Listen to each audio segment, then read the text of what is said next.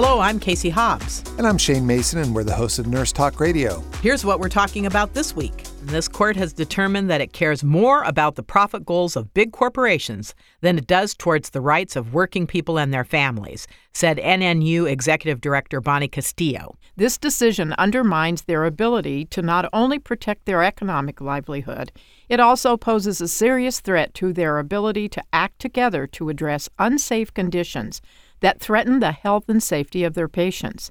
Here with us to talk about all these rulings and why they are so troubling is the National Field Director for National Nurses United, David Johnson. Well, it's part of a long-standing uh, effort by the tiny handful of corporations that dominate our economic and political system to make sure that their wealth and power is protected from challenge from the people who make that wealth for them. In our case, the registered nurses that we represent.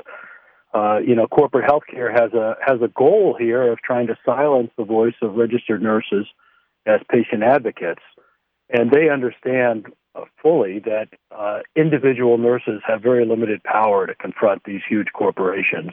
It's only collectively that registered nurses have the ability to make changes uh, to protect themselves and their patients, and that's why uh, these corporations are going after the right of, in our case, registered nurses to act collectively on behalf of themselves and their patients. So, David, let's talk about the recent Supreme Court ruling. What did the court decide, and why does that matter working people in America and nurses specifically? Well, the court decided uh, in a terrible decision, reversing decades of established law, that it is now legal for corporations to forbid workers to engage in collective action to go after uh, wage discrimination and other forms of uh, injustice on the job, that they will now only be able to, or at least corporations will be permitted to force workers to uh, seek justice only as individuals and not collectively.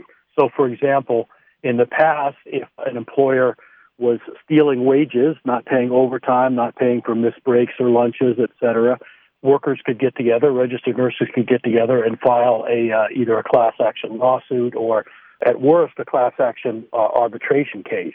With this decision, corporations now have a free rein to bar any such collective actions and force individual registered nurses to go it alone to seek justice. Thanks for listening. You can find more information about these topics at nursetalksite.com or nationalnursesunited.org. This podcast is powered by National Nurses United, the nation's largest union for registered nurses.